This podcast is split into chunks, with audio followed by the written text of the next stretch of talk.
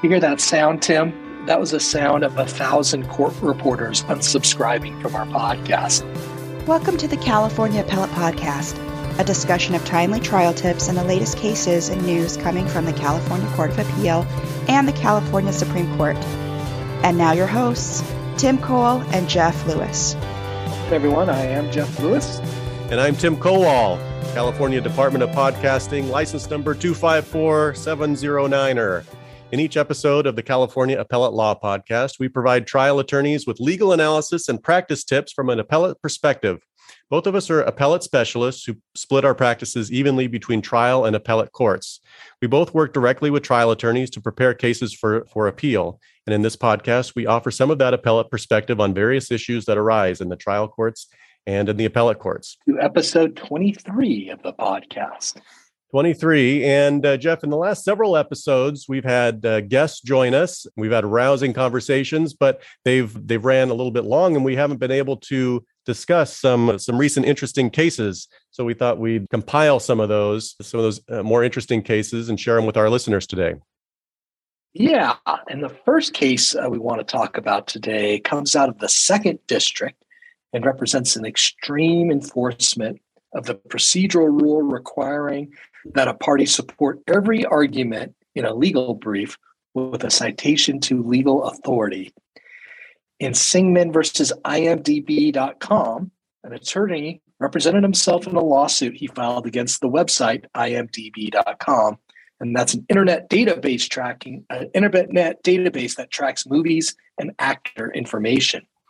Now, the opinion is very short. You wouldn't know many details from the opinion because of how short it is, but I did some digging uh, on the online dockets and found out that imdb.com responded to Singman's lawsuit with an anti SLAPP motion, which was granted. And Singman, representing himself, appealed. And in a very short opinion, the second district affirmed by noting that Singman's table of authorities included only a citation to the statute that authorizes an appeal from a judgment and no other legal authorities.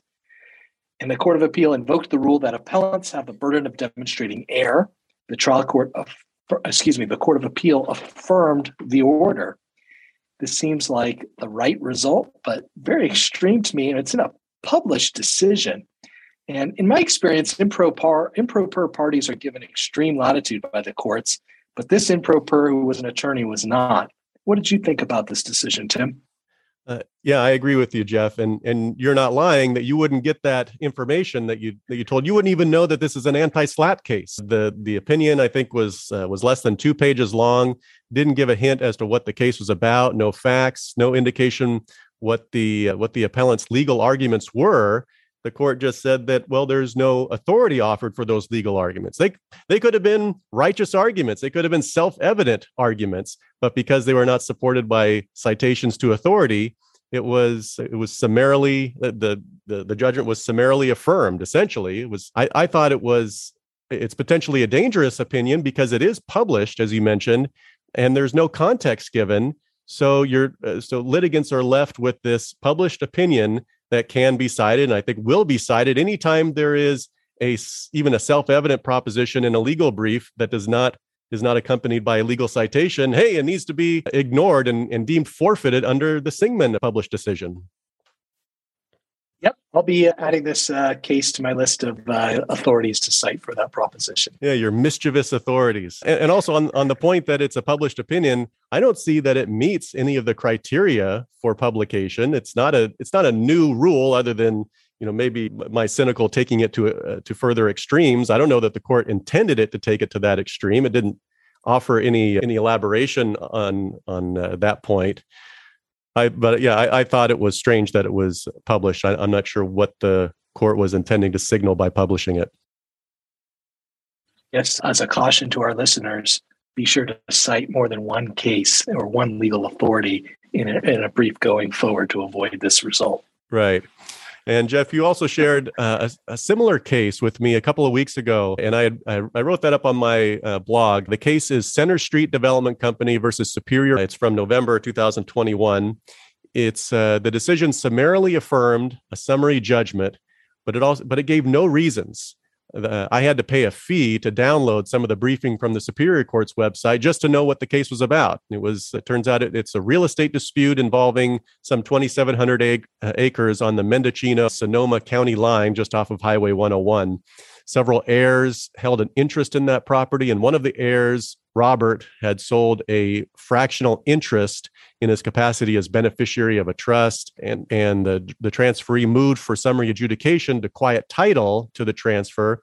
The trial court denied summary adjudication, finding that the transfers of the other fractional interests were invalid because Robert never actually acquired an interest from the estate and because Robert was barred from transferring under the trust spendthrift provision. So, with all that, the, the Court of Appeal thought it was obvious that, uh, and I, and I quote, obvious that the trial court was wrong. Well, I got confused just reading off my summary about what happened. I didn't think anything was obvious, but it's it's safe to say that the trial judge did not think that she was obviously wrong either, uh, and it's clear that the, the the defendant did not think the judge was obviously wrong. So I think that the the owed it to to to everybody really to offer some reasons for its uh, analysis, and I think the California Constitution agrees. Article six, Section fourteen of the of our state constitution provides that decisions of the Supreme Court and courts of appeal that determine causes shall be in writing with reasons stated. And I don't think the opinion in Center Street conforms to this standard. If the court missed, yeah, another another extreme extreme outcome. Yeah.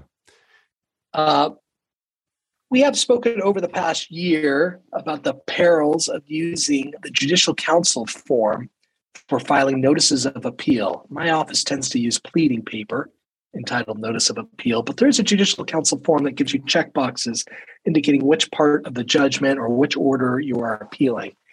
And here's an example of another case where an appellant almost lost their right to appeal because they checked the wrong box on the form. The case is Alex and Ani LLC versus Warren, it arises from the Fourth Appellate District Division One. And the case involved an appeal of a sanctions award. The appeal was brought by the Mark Geragos law firm. And the appeal was fraught with problems, including the fact it was an attempt to appeal a sanctions order by the wrong party, and the uh, sanctions order was not opposed in writing at the trial level. But what I want to focus on is that the appellant in this matter filed the notice of appeal using the judicial council form, checked the wrong box regarding the type of order that was being appeal- appealed from, and failed to identify the proper party. And the Court of Appeal kind of was forgiving, I guess was in a forgiving mood, and exercised its discretion to liberally construe the notice of appeal by referring to the civil case information statement filed weeks later to save the appeal. I don't think parties should count on courts doing so in other cases. And this case represents another good example or good reminder that using the judicial council forms can create unnecessary problems. Yeah. Yeah, I agree with you. I don't think that litigants should count on that, but I I think I have seen a little bit of a trend of of courts being more lenient on this kind of issue. I had a case where almost the exact same fact happened. I was on I was the respondent and I moved to dismiss on that basis that the uh, the attorney, I think in that case the attorney had a sanctions award against him and he he filed his notice of appeal, but as the attorney on behalf of his client. The client didn't have a sanctions award against her and we got the appeal dismissed on that ground. I think under I think this court obviously would have would have reached and found a way to save the appeal.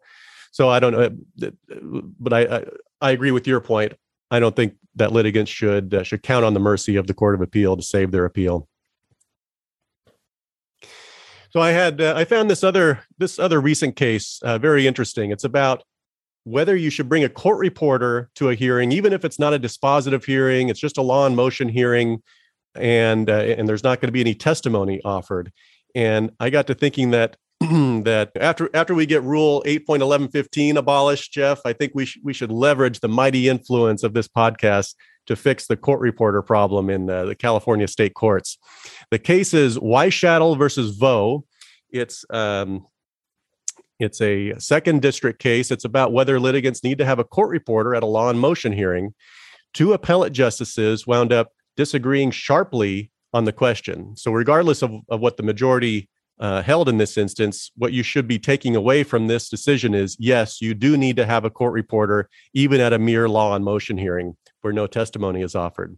So, writing for the majority, Justice Bendix held that the lack of a reporter's transcript at a hearing on a motion to compel arbitration was not fatal to the appeal. The majority opinion is logical. It seems to reach the right result, in my view. But Justice Chaney wrote a, uh, a dissent that raises important issues about whether the majority evaded certain procedural safeguards in order to reach its result.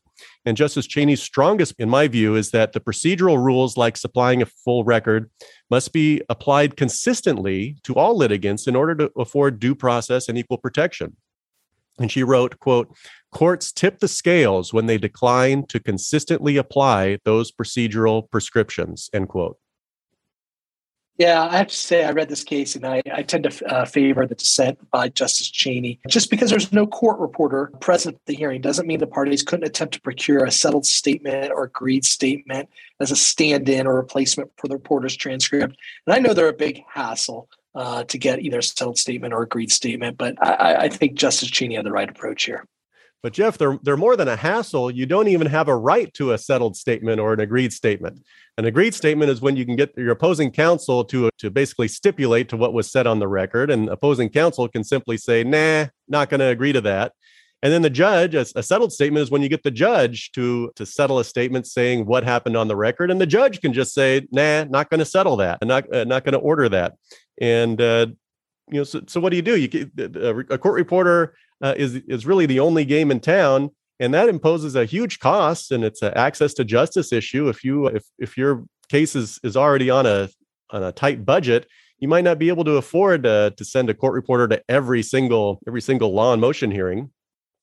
Yeah, well, you know, maybe a, when a perfect storm arrives, when you have a case where there's no court reporter, it's a dispositive hearing, and opposing counsel won't stipulate to the statement and trial the trial court won't issue a uh, settled statement and there's no agreed statement maybe in that case you could bring up the access to justice issue if the court of appeal were to attempt somehow to apply this procedural rule and say you don't have the record before us and we're not going to rule on the merits yeah yeah. Well, here's what I would propose. I submit that the legislature and the judiciary maybe have been a bit too cavalier about how difficult that they've made the uh, procuring the appellate record for litigants. Uh, some years ago, I'm aware that the California legislature implemented a pilot program that made audio recordings of all court proceedings. And those audio record, uh, recordings could later be made into transcripts. And this is uh, this is the, the methodology that's used in federal courts, and it guarantees the availability of an appellate record in in every case. The infrastructure is still there in the California Superior Courts, from what I understand.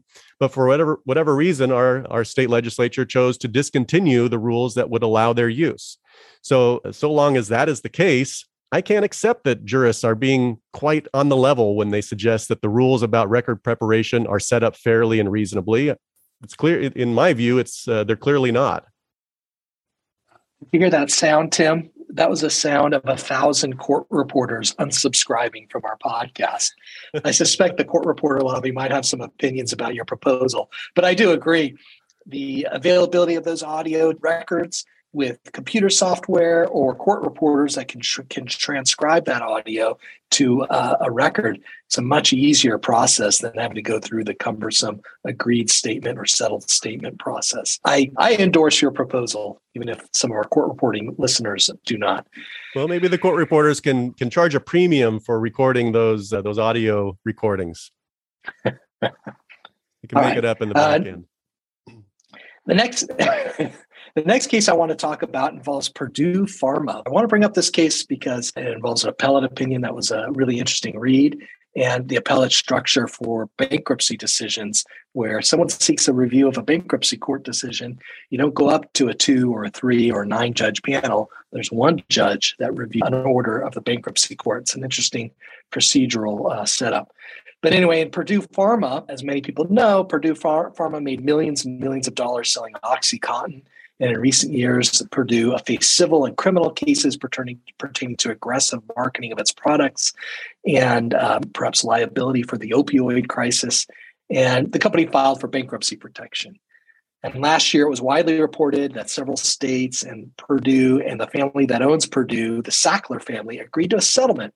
And the family members had agreed to contribute a fixed sum to the settlement. And in return, the family members received the equivalent of a discharge or immunity from further legal proceedings, even though those family members were not technically parties to the bankruptcy and weren't subject to the jurisdiction of the bankruptcy court.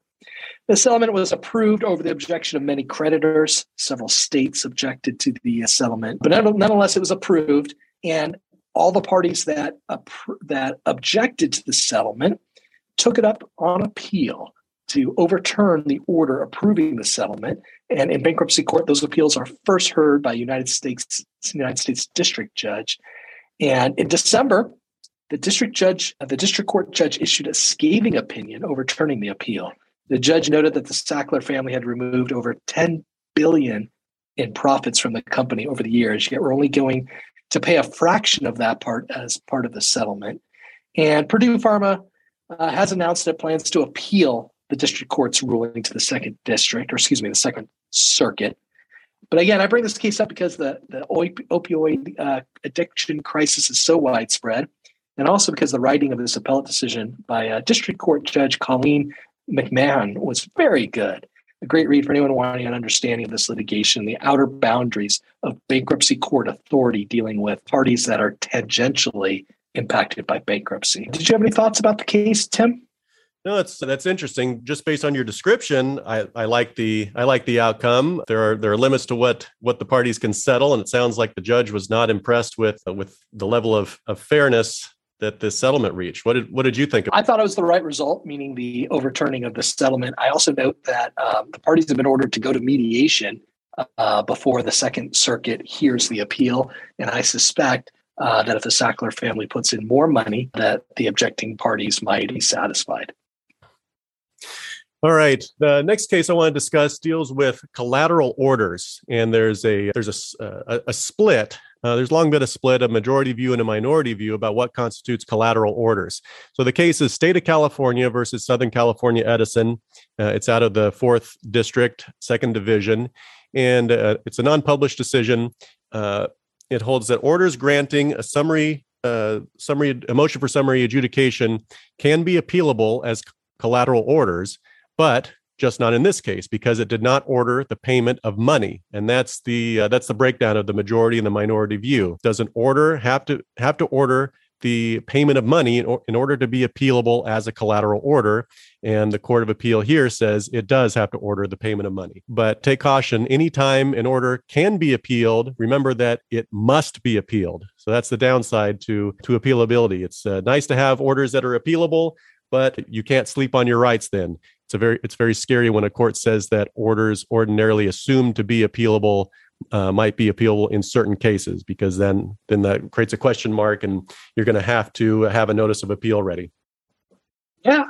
Yeah interesting conclusion uh, i'll tell you uh, what i found interesting about reading this case is as a hail mary argument in the reply brief the appellant had asked the court that if the court found the order not appealable well just treat it as a writ petition but because the appellant had waited to raise this for the first time in a reply brief and not in its opening brief, the court never reached this issue.